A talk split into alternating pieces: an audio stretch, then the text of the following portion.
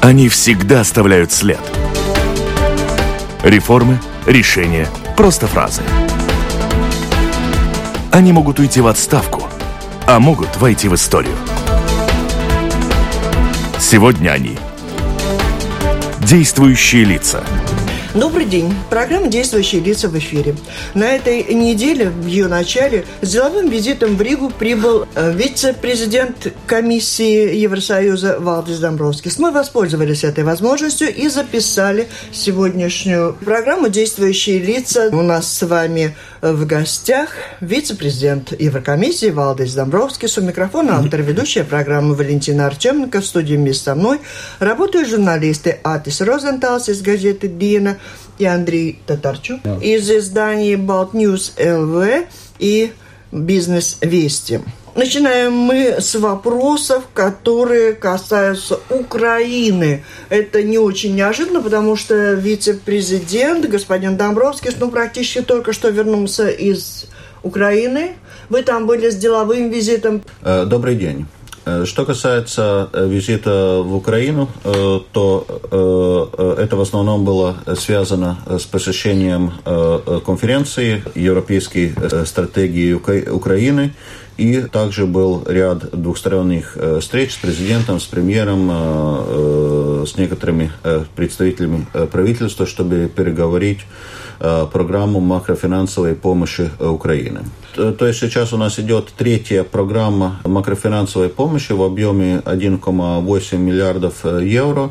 И, в принципе, мы вели переговоры насчет того, ну, какие еще необходимые условия для того, чтобы выделить второй транш в рамках этой программы, что в общей сумме 600 миллионов евро. Нужно сказать, что, в общем, э, экономическая ситуация в Украине стабилизируется. Уже в этом году можно прогнозировать, что Украина возвратится к росту экономики. Э, инфляция быстро э, снижается, валютные резервы э, увеличиваются, цели дефицита бюджета выполняются, то есть ну, по макрофинансовой части можно сказать, что действительно достигнута стабилизация и большинство условий для получения второго транша уже выполнено. А верно ли, что в Брюсселе недовольны? Все же я читала, что недовольны, что Киев воспринимает антироссийские санкции как нечто само собой разумеющееся и не демонстрирует при этом достаточно усилий, чтобы урегулировать конфликт с Москвой. Или конфликт Украины с Москвой – это одно дело, а те финансовые дела для транша – это другое дело. Ну, э, что касается макрофинансовой э, помощи, для условия для получения финансовой помощи э, оговорены в меморандуме, как раз угу. по этой этой программе. Э, что касается санкций, то э, позиция Еврокомиссии, что э, условия для снятия санкций – это выполнение минских договоров и, в принципе, стабилизация ситуации в Восточной Украине с учетом суверенитета и территориальной целостности Украины.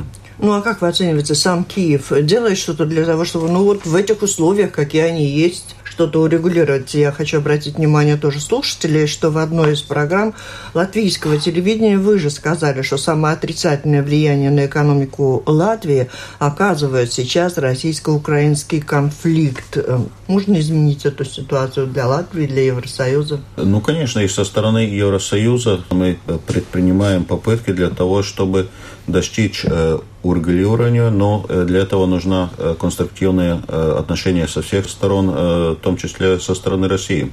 Россия выступает гарантом Минских соглашений, так же как одной из сторон, регулирующих Минские соглашения, так же как Германия и Франция. Мяч на стороне Украины находится так. И вы сказали, что до восстановления территориальной целостности Украины будут продолжаться санкции.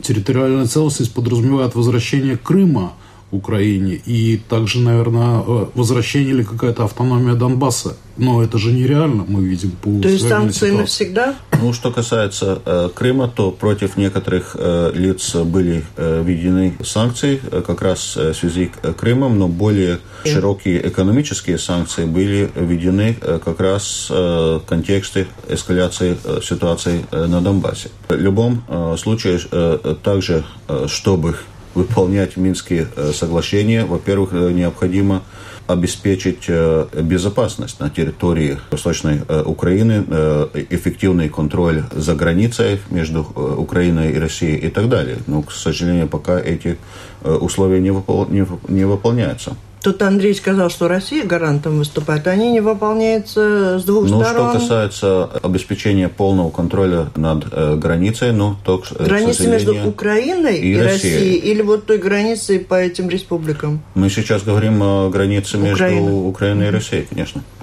Какие реформы вы требуете от Украины за, за эти 3,41 э, миллиарда? За этот займ, это что-то похожее на то, какие реформы были в свое время в Латвии, или это глубже, потому что ситуация более сложная? Да, ну 3,41 э, миллиард – это общий объем всех трех программ макрофинансовой помощи. Первые две программы уже выделены, и сейчас мы, в принципе, ведем переговоры о третьей программе в объеме 1,8 э, миллиарда. Из них 600 миллионов первый транш также уже выделены уже в прошлом Э, э, году. То есть условия, конечно, э, касаются как макроэкономической стабилизации, то есть уменьшения дефицита бюджета, ряда других мер, но также это условия по структурным реформам, по созданию рынка энергетики. Буквально в прошлой неделе также Рада Украины приняла соответствующий закон.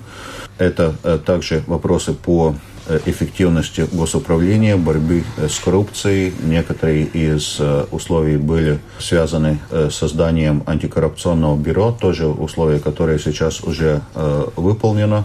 То есть это вопросы как модернизации экономики Украины, также эффективного управления государством. Мне кажется, на Украине продолжается до сих пор передел э, капитала Э, передел собственности. Вот у меня есть знакомый э, Арнольд Бабрис, представитель э, латвийского бизнеса, у которого 17 заправок и две нефтебазы. Он, в частности, жаловался послу нашему на Украине и послу Украины в Латвии о том, что, что у него просто отняли, изменив э, регистрацию в записи в реестре предприятий. Два раза эту запись меняли, и прокуратура Украины не возбудила на дело.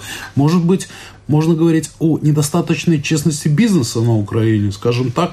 Что касается этого конкретного случая, я также встречался с послом э, Латвии в Украине. То, то есть э, случай известен, в принципе, решается в двухстороннем э, порядке.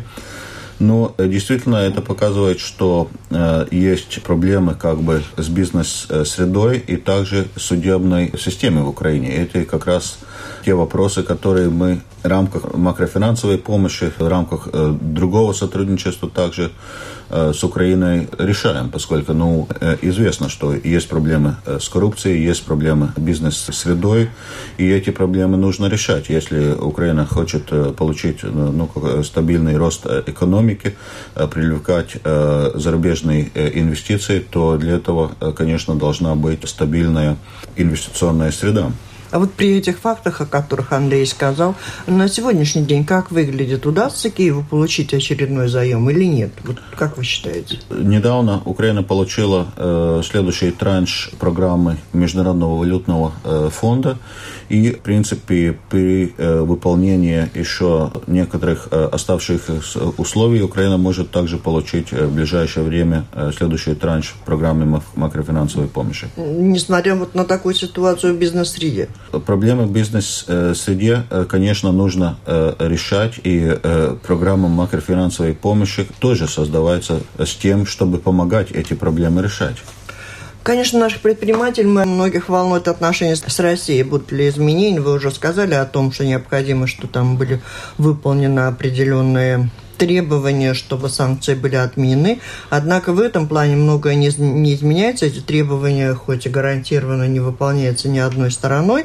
И в то же время глава Еврокомиссии Жан-Клод Юнгер, прервав двухгодичную блокаду, посетил Петербургский международный экономический форум, где встречался с господином Путиным. Потом для переговоров с Путиным в Москву прилетал премьер Словакии Роберт Фицо. Словакия сейчас председательствует в Совете Евросоюза. Многие ну, может быть, это желаемо за действительное, но выдают, предполагают, что, возможно, идет подготовка плацдарма для неких важных решений в этом плане и смягчения санкций с Россией, чтобы деловые отношения можно было бы возобновлять в более таком широком плане. Э, э, да, ну что касается э, встреч с представителями России, то, конечно, встречи имеют место, ведутся переговоры. И как раз ну, при визите президента Еврокомиссии господина Юнкера в Россию тоже подчеркивались те необходимые условия, которые также Россия должна выполнять для снятия санкций. Это он поехал к нему, к Путину, подчеркнуть условия. Не Путин приехал спросить, какие условия, условия выполнить, чтобы у нас все возобновилось. То есть это есть тенденция какая заинтересованность и демонстрация? Заинтересованность, конечно, есть, но для снятия санкций нужно конструктивное отношение со всех сторон. А эти санкции могут быть смягчены, сняты или продолжены. Для этого надо, чтобы все 28 стран Евросоюза были за, или вдруг, если какая-то страна продемонстрирует нежелание, и все будет меняться. Да, в принципе, санкции принимаются и отменяются, э, ну, при, э, принимается при единогласном э, согласии всех стран-участниц ЕС и также вопрос о продлении санкций. Ну вот сегодня вы понимаете, есть страны, которые готовы пойти в банк и сорвать эти санкции, или пока все-таки Евросоюз единодушен? Ну, такие э, дискуссии есть уже э, всегда, когда э, идет э, вопрос о продлении э, санкций, всегда перед тем, э, ну, такого рода дискуссии поднимаются, но э, Потом все со, голосуют. Стороны, э, со стороны Еврокомиссии позиция э, очень ясная, что условия для снятия санкций – это э, выполнение Минских соглашений. И, в принципе, э, эту точку зрения, в конце концов, также поддерживают страны-участницы ЕС.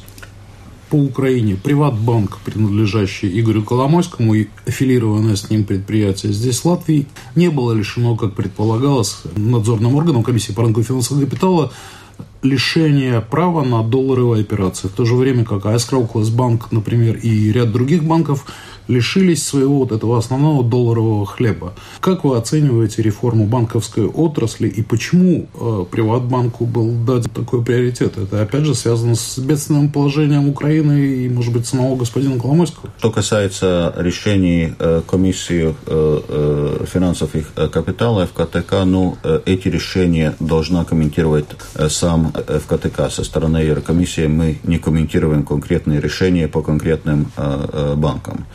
Что касается банковской системы в Украине, э, то, в принципе, сейчас Центробанк Украины э, проводит очень э, большую работу по, ну, как бы сказать, наведению порядка банковской системы. Целый ряд банков был просто закрыт, остальные должны выполнять требования по капиталу, по ликвидности, по уменьшению рисков. То есть, действительно, в банковской системе сейчас идет очень большая работа по наведению порядка.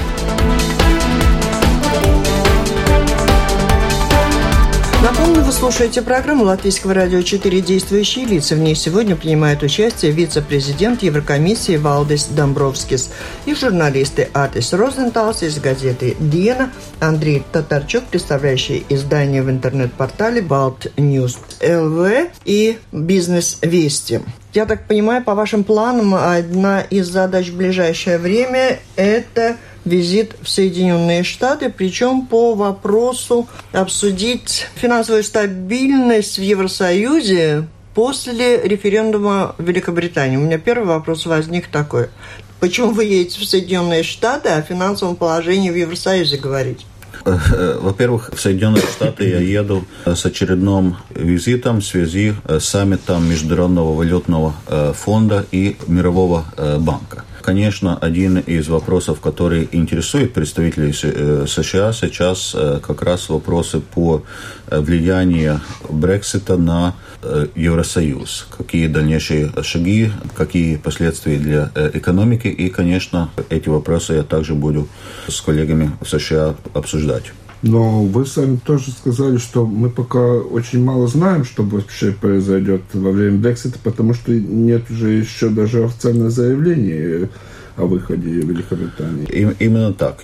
Для того, чтобы начать переговоры о выходе Великобритании из состава ЕС, Великобритания должна подать формальную нотификацию Пока этой идентификации не было. В соответствии с сигналами, которые мы получаем из Великобритании, это возможно будет в начале э, следующего года. Только после этого мы сможем начать переговоры. Но один из основных э, вопросов будет, какую модель сотрудничества Великобритания выберет э, с Евросоюзом. И есть как бы два основных э, варианта.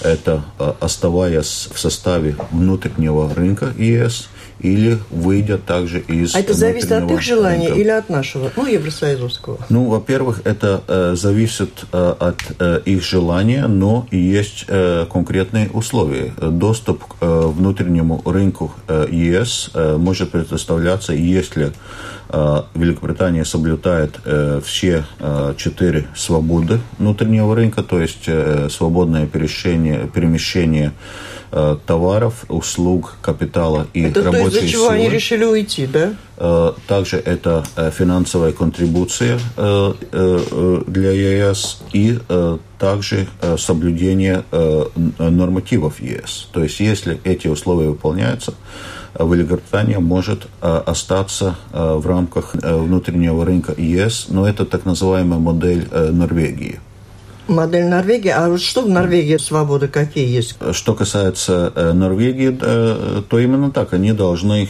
принимать все эти условия. Э, да, конечно, проблема в том, что Норвегия, при том, что она должна соблюдать как бы все нормативы Евросоюза, ну или те, которые касаются внутреннего рынка, в то же время не, не может участвовать в принятии этих а, решений. То есть... Да или ты остаешься членом ну, и принимаешь решения, или только их выполняешь. Ну да, если государство хочет сохранить доступ к внутреннему э, рынку. Конечно, другая модель, что Великобритания уходит также из внутреннего рынка, ну тогда мы строим отношения, ну как бы с любой другой третьей страной. Но пока есть какие-то индикации, в какую сторону Великобритания может выбрать? Э, конкретных индикаций нет, но мы видим также в публичном пространстве, что со стороны Великобритании ну-ка поступает как бы противоречивый э, сигнал. То, что мы, к сожалению, видим, что ни у правительства, ни у тех политиков, которые как бы агитировали за Брексит, конкретного плана, что же э, будет Великобритания делать в таком случае не было. Ну, то есть пока этот план э, вырабатывается, и поэтому и есть задержка с формальной нотификацией. А вот это время формальной нотификации не использует ли Еврокомиссия, Европарламент для того, чтобы соломку-то подстелить, э, в зависимости от того, какое решение будет принято, если будет принято, что разрываются все-таки эти связи, в том числе экономические, что мы делаем на следующий день? Или мы тоже так вот подождем, дождемся, а потом начнем думать. Для того, чтобы начать... Э... Вариант это можно быть? Мы свое правительство реш... Э, ругаем за то, что не продумывает вперед. Вот если так, то так, если так, то так. Конечно, э, подготовка ведется, но конкретные переговоры э, сможет э, начаться только после нотификации, поскольку ну, это зависит, какая модель будет э, выбрана. Конечно, со стороны Еврокомиссии есть некоторые подготовительные работы, также ведется как бы прогнозирование экономического эффекта Brexit – то есть, ну, такой предварительный прогноз, который сейчас есть, показывает, что э, уменьшение ВВП в Евросоюзе в целом до конца следующего года может быть порядка 0,2-0,4 процентных пункта. В самой Великобритании этот эффект может быть э, значительно больше, порядка э, 1,2,75 э, процентных пунктов. У меня чисто по Брекситу еще такой вопрос. То, когда они заявят о том, что подадут заявку на выход из Евросоюза, этот срок, этот период оговорен, дольше чего они думать не могут?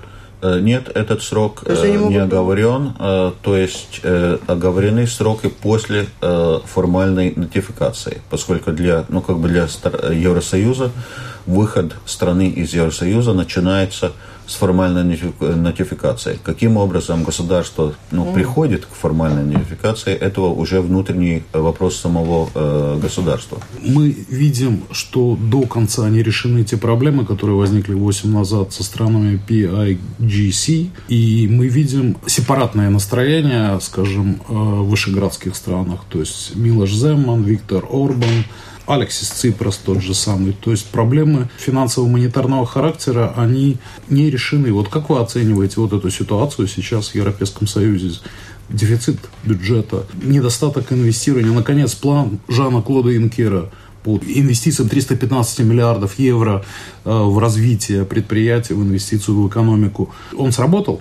Как вы оцениваете? Что касается экономической ситуации в Евросоюзе э, в целом, то, в принципе, уже э, несколько лет э, продолжается рост э, экономики, но довольно медленный рост экономики. В этом году у нас прогноз роста экономики ЕС 1,8%.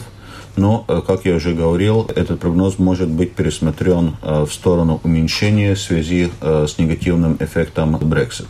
И э, рост экономики, в принципе, Э, наблюдается 27 из 28 стран-участниц ЕС. То есть единственное э, исключение это э, Греция, но также в Греции уже в второй половине этого года, ну, то есть сейчас возможен возврат также к росту экономики. То есть, ну, экономическая ситуация стабилизируется, Э, средний дефицит бюджета и также средний госдолг по Евросоюзу также э, уменьшается. Там мы тоже видим э, улучшение. Но, конечно, мы должны работать над тем, чтобы ускорять темпы развития Евросоюза, и для этого Еврокомиссия выдвинула три приоритета. Первый – это поддержка инвестиций, и потом мы придем как раз к плану Юнкер – а второй – это структурные э, реформы по модернизации, по повышению конкурентоспособности стран ЕС. И э, третий э, – это ответственная фискальная политика. Но что касается первого приоритета по инвестициям, то да, основная инициатива был план инвестиций Европы или ну, так называемый план Юнкера. В течение трех лет повысить объем инвестиций, как публичных, так и частных инвестиций на 315 миллиардов евро. Сейчас, в принципе, прошел э, э год. Э, объем инвестиций, которые, проектов, которые уже утверждены в рамках плана Юнкера, значительно превышает 100 миллиардов евро. То, то есть можно сказать, что план как бы 315 миллиардов будет выполнен. И уже сейчас идет речь о том, каким образом повысить финансирование для плана инвестиций и также продлить э, срок, то есть не три года, а продлить как срок, так и объем э, плана. То есть э, со стороны Еврокомиссии мы считаем, что план работает и дает свои позитивные результаты. А насчет Греции, в свое время слышали такой печальный сценарий, что так и будет, что все долги придется рано или поздно списать, есть ли какие-то индикации насчет того, что происходит сейчас в Греции, и будет ли когда-нибудь Греции что-то и возвращать из того, что ей дали?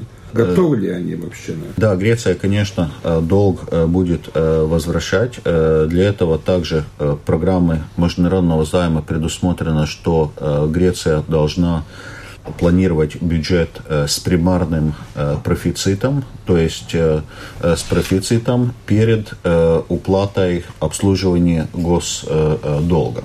Это как раз направлено на то, чтобы постепенно уменьшать объем госдолга в Греции. Конечно, идут переговоры о том, каким образом также Греции помочь уменьшить объем госдолга. Уже сейчас Нужно сказать, что кредиты, которые предоставляются э, Греции, это на очень большие э, термины с очень низкими э, процентными ставками. И сейчас идут переговоры, что еще можно сделать в этой ситуации, но исключая списание долгов. Прокомментируйте, пожалуйста, идеи о реформе Евросоюза в связи с, с Брекситом Великобритании, да и не только. Новички из Восточной Европы настаивают на увеличении автономии национальных властей, уменьшении роли Еврокомиссии, кстати. А крупнейшие западные державы, фактически основатели Альянса, готовы наоборот вдохнуть вторую жизнь в некогда отложенный на полку проект федерализации Евросоюза. Идеи о реформе, какие вы думаете, будут в приоритете, или, может быть, это будет что-то такое, э, синтез этих ну, других идей? Э, конечно, сейчас Евросоюза идет э, переговоры о том, как дальше развиваться Евросоюзе да. после Брексита. А еще многие И... говорят, что он развалится. Такого прогноза с нашей э, стороны нет. И как раз если мы э, посмотрим также на э, совещание глав стран-участниц ЕС, который недавно прошел Братиславы, то как раз сигнал был противоположный, что 27 стран Евросоюза готовы продолжать сотрудничество и также уже наметили конкретные направления, по которым можно углублять это сотрудничество в сфере безопасности, Э, сфере развития дигитального рынка, в сфере создания рынка капитала, единого рынка э, э, капитала или союза рынка капитала и в некоторых других направлениях. Также по увеличению объема инвестиций Евросоюза. То есть первые соглашения уже достигнуты, но сейчас мы должны работать над тем, чтобы эти соглашения как, как бы внедрять. Что касается ну, более как бы далеко э, идущих, идущих планов. Э, планов, ну, э, для таких планов э, также нужна, нужны изменения в договоре Евросоюза. Но я бы не прогнозировал, что сейчас в ближайшее время будут какие-то изменения в договоре Евросоюза. Этот, я думаю, вопрос, к которому будет подходить очень осторожно.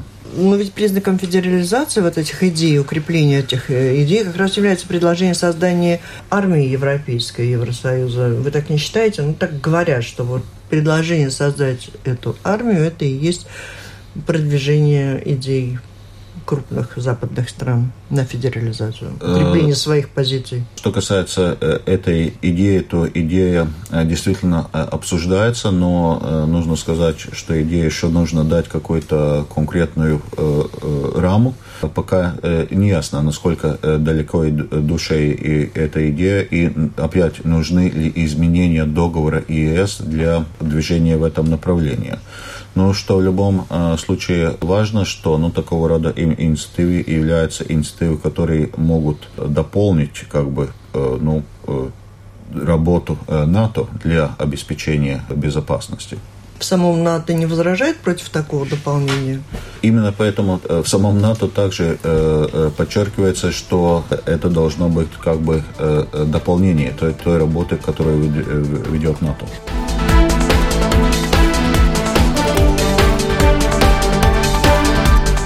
Напомню, вы слушаете программу Латвийского радио «Четыре действующие лица». В ней сегодня принимают участие вице-президент Еврокомиссии Валдис Домбровскис и журналисты Атис Розенталс из газеты «Диена», Андрей Татарчук, представляющий Balt News LV и «Бизнес Вести». TTIP и CETA договоры Европейского Союза о беспошлинной торговле с Америкой и с Канадой. Складывается парадоксальная ситуация на уровне национальных правительств, скажем, на уровне господина Ринкевича, на уровне еще 11 стран, абсолютно без, без, безуговорочная поддержка этого проекта на уровне Европейского парламента, который будет утверждать эти проекты, поддерживает их только а, христианские демократы, Народная партия и консерваторы и реформисты, вот Роберт Зилы наш там.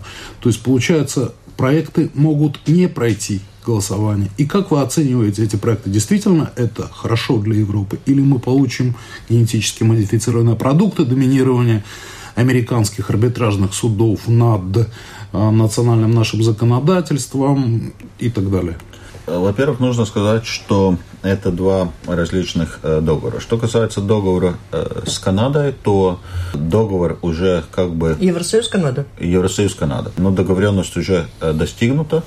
И сейчас идет процесс ратификации этого договора. И, в принципе, со стороны Еврокомиссии мы считаем, что это очень успешный и очень как бы Э, э, Перспективный? Да, договор с Канадой. Почему? Со стороны Еврокомиссии мы, конечно, поддерживаем то, чтобы этот процесс ратификации Без... проводился. Беспошлинная торговля? Не только. Сейчас уже э, договор о свободной торговле идет не только о том, какие будут таможенные пошлины или квоты, а также о снятии так называемых регуляторных барьеров, то, то есть взаимное признание продуктов и так далее, и так далее. То есть это более Э, более как бы репетиция сфера. договора да. с Америкой, правильно? Ну, знаете, угу. договор с Канадой – это договор с Канадой. По этому договору мы будем проводить э, торговлю с Канадой. Что касается TTIP, то есть договор США, то этот договор еще в процессе переговоров. То есть сейчас подводить итоги, какой будет договор рано, поскольку еще только идут переговоры по этому договору. Но, конечно, мы видим, что есть много как бы вопросов по ТТИП, в том числе вопросы, которые вы поднимали, и э, именно поэтому со стороны Евросоюза мы очень ясно выдвигаем некоторые условия, в том числе по сохранению как бы принципа э, предосторожности в э, трансгенной продукции, вообще пищевой продукции, то есть, э, что пища допускается только продукты и только в тех э, объемах, которые безопасны для здоровья. То есть, это сначала должно доказываться, и только после этого продукты могут э, поступать как бы в рынок. Также вопросы, скажем, по так называемому э, культурному исключению, возможности э, стран-участниц ЕС поддерживать свою э, национальную культуру, ну, то есть, что там не все может подвергаться рынку. Также, скажем, по вопросу по защите данных частных лиц, где также стандарты Евросоюза более строгие, чем стандарты США. То есть, конечно, есть целый ряд очень серьезных вопросов, где мы должны отстаивать свои интересы. Наконец, ваш коллега Бернт Ланге из Европарламента, он говорит, почему эти вопросы должны решаться в третейских судах, а не в национальных судах? Этот вопрос тоже как раз э, решается, каким образом э, рассматриваются инвестиционные э, ссоры по беженцам ситуация в некоторых странах, внутриполитическая ситуация меняется. И есть ли какой-то прогноз, что может произойти по беженцам из-за того, что сама настроение в многих странах меняется – Могут ли измениться политика Евросоюза в целом? Что касается политики Евросоюза по э, беженцам, то нужно сказать, что это очень э, комплексный э, вопрос, и работа идет по целому ряду направлений. Первый – это укрепление внешних границ Евросоюза. Второй – достижение договоров с третьими странами о возврате нелегальных иммигрантов – который не квалифицируется на статус э, беженца. Третье – это система регистрации иммигрантов и беженцев в Евросоюзе, э, проверки и, и так далее.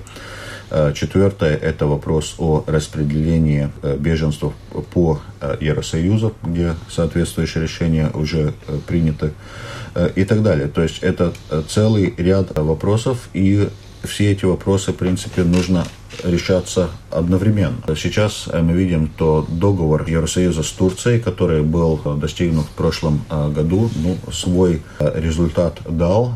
Число беженцев, которые, иммигрантов, которые поступают в Евросоюз, очень быстро снизилось. Не надо было эти вот четыре пункта, или как собственно больше, над ним сначала подумать, а потом открывать границы, и так непропорциональную нагрузку получили разные страны в Евросоюзе. Сегодня пока Э, мы, вы думаете над тем, вот как изменить ситуацию к лучшему, а ситуация нагнетается. Это была ошибка все-таки вот так открыть, сказать, да, мы вас спасем, госпожа Меркель. А... Причем всех, и тех, кто нуждается в спасении, кто стремится к лучшей жизни. Во-первых, я бы не согласен с тем, что ситуация нагнетается. Как раз, э, как мы говорили, число беженцев очень резко сократилось по сравнению с то, что мы видели э, в прошлом году, прошлым летом, прошлым осенью, и то, что мы видим э, сейчас. А зачем тогда вы работаете над планом урегулирования ситуации? Четыре пункта. Это в том числе, что этот план урегулирования ситуации уже притворяются жизнь, что ситуация уже э, нормализовалась. Ну, что касается Турции, она все-таки не выполняет 7 пунктов,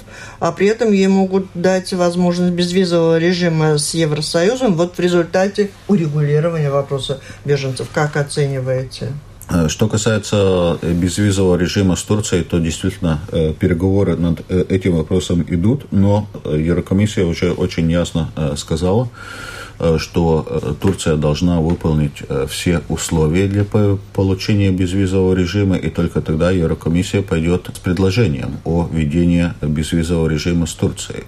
Также нужно сказать, что когда мы вводим безвизовый режим, это в любом случае касается гражданина Турции, который имеет биометрический паспорт. А если они рассердятся, они могут рассердиться и не помочь с беженцами Евросоюза? Если они не получат деньги. Сейчас такого рода индикаций э, нет, соглашение э, исполняется. И в Латвию, Ригу. Вы прибыли в Риге в понедельник, работали в конференции, которую проводило Министерство финансов, и обсуждались там возможности Латвии и ее ограничения в еврозоне на будущее, наверное. Я вообще хотела спросить, вы приехали в Латвию чисто на эту конференцию, это у вас деловой визит, или вы приезжаете сюда домой погостить, и заодно бываете, работаете в конференциях? Как вы строите свои отношения с Латвией? Ну, э, когда уже я начинал работу в Еврокомиссии, я уже тогда сказал, что, э, в принципе, я ну, не собираюсь как бы разрывать э, связи с Латвией, и, в принципе, эти связи с Латвией э, буду поддерживать. То есть, а вот деловые? В том числе деловые э, связи. Что касается конкретно дискуссии, во-первых, я считаю, что это очень хорошая инициатива э, со стороны Министерства финансов такого рода э, дискуссии э, проводить по вопросам развития еврозоны в целом, то есть то, что должно делаться для того, чтобы ну, укрепить стабильность и э, развитие в еврозоне, и э, каким образом Латвия может э, использовать те возможности, которые нам участие в еврозоне дает. Но если вам сформулировать очень э, коротко вот это название этой конференции «Возможности и ограничения», Какие самые главные вот, возможности и ограничения сейчас у Латвии в еврозоне? Э, что касается э, возможностей Латвии в еврозоне, то, в принципе, некоторые из этих возможностей мы уже сейчас видим. Когда мы вступали э, в еврозоне, в принципе, ну, о тех преимуществ, которые мы говорили, что уменьшатся процентные ставки, уменьшатся расходы на конвертации валют, ну, это мы действительно видим, это все подтвердилось. Э, также шла речь о том, что участие в еврозоне дает лучшие возможности для привлечения э, инвестиций, ну, поскольку, конечно, евро как э, валюта международными инвесторами воспринимается как бы с большим понятием, чем ну, разные маленькие национальные валюты. Но здесь мы, к сожалению, видим, есть и отрицательный фактор в сфере геополитической нестабильности в регионе, конфликта России и Украины, ну, об этом мы уже говорили. Насчет ограничений. Опять же, нужно понимать, что участие в еврозоне не э, упраздняет необходимость проведения ответственной фискальной и э, макроэкономической политики. И так же, как Латвия, скажем, пришла в кризис в 2008 году, э, являясь участницей ЕС, также некоторые страны еврозоны пришли в кризис, скажем, там, в 2010-2011 году, как Э, Греция, как Ирландия, как Португалия, которые э, тоже, может быть, считали, что э, участие в ЕС дает какого-то рода гарантии. Сейчас в фискальном плане, в финансовом секторе можно делать все, что захочется. Но, к сожалению, это не так. То есть то, что также для Латвии важно помнить, что все-таки нужно проводить ответственную фискальную и макроэкономическую политику что господин э, Марис Кучинский делает? Что э, правительство действительно делает, что касается бюджета этого года, то э, оценка Еврокомиссии, что этот бюджет в целом э, соответствует э, требованиям э, пакта стабильности и э, развития, то есть ну, фискальным требованиям Евросоюза. Ну, подготовка бюджета следующего года еще проходит. Этот вопрос э, мы тоже переговорили э, с министром э, финансов. В целом, я думаю, работа идет в правильном направлении, но здесь нужно дожидаться уже конкретного проекта бюджета, и только после этого Еврокомиссия даст свою оценку. Я всегда хотел задать вам вопрос, господин Домровский. Вот история успеха – это название книги или вы действительно думаете так, from how? Э, название которой книги я бы хотел спросить? Которую, которую вашей книги? Как Латвия преодолела финансовый кризис. Угу. Это название моей книги. Значит, это народное название. Да. Но вы знаете, что народ очень скептически недоволен этим названием «История успеха». То, что вы назвали «История успеха» для многих в их семейных жизнях, в их приватной жизни оказалось далеко не успешной. Многим не кажется, что это была история успеха. Прошли годы, прошло время. Считаете, что это был единственный путь?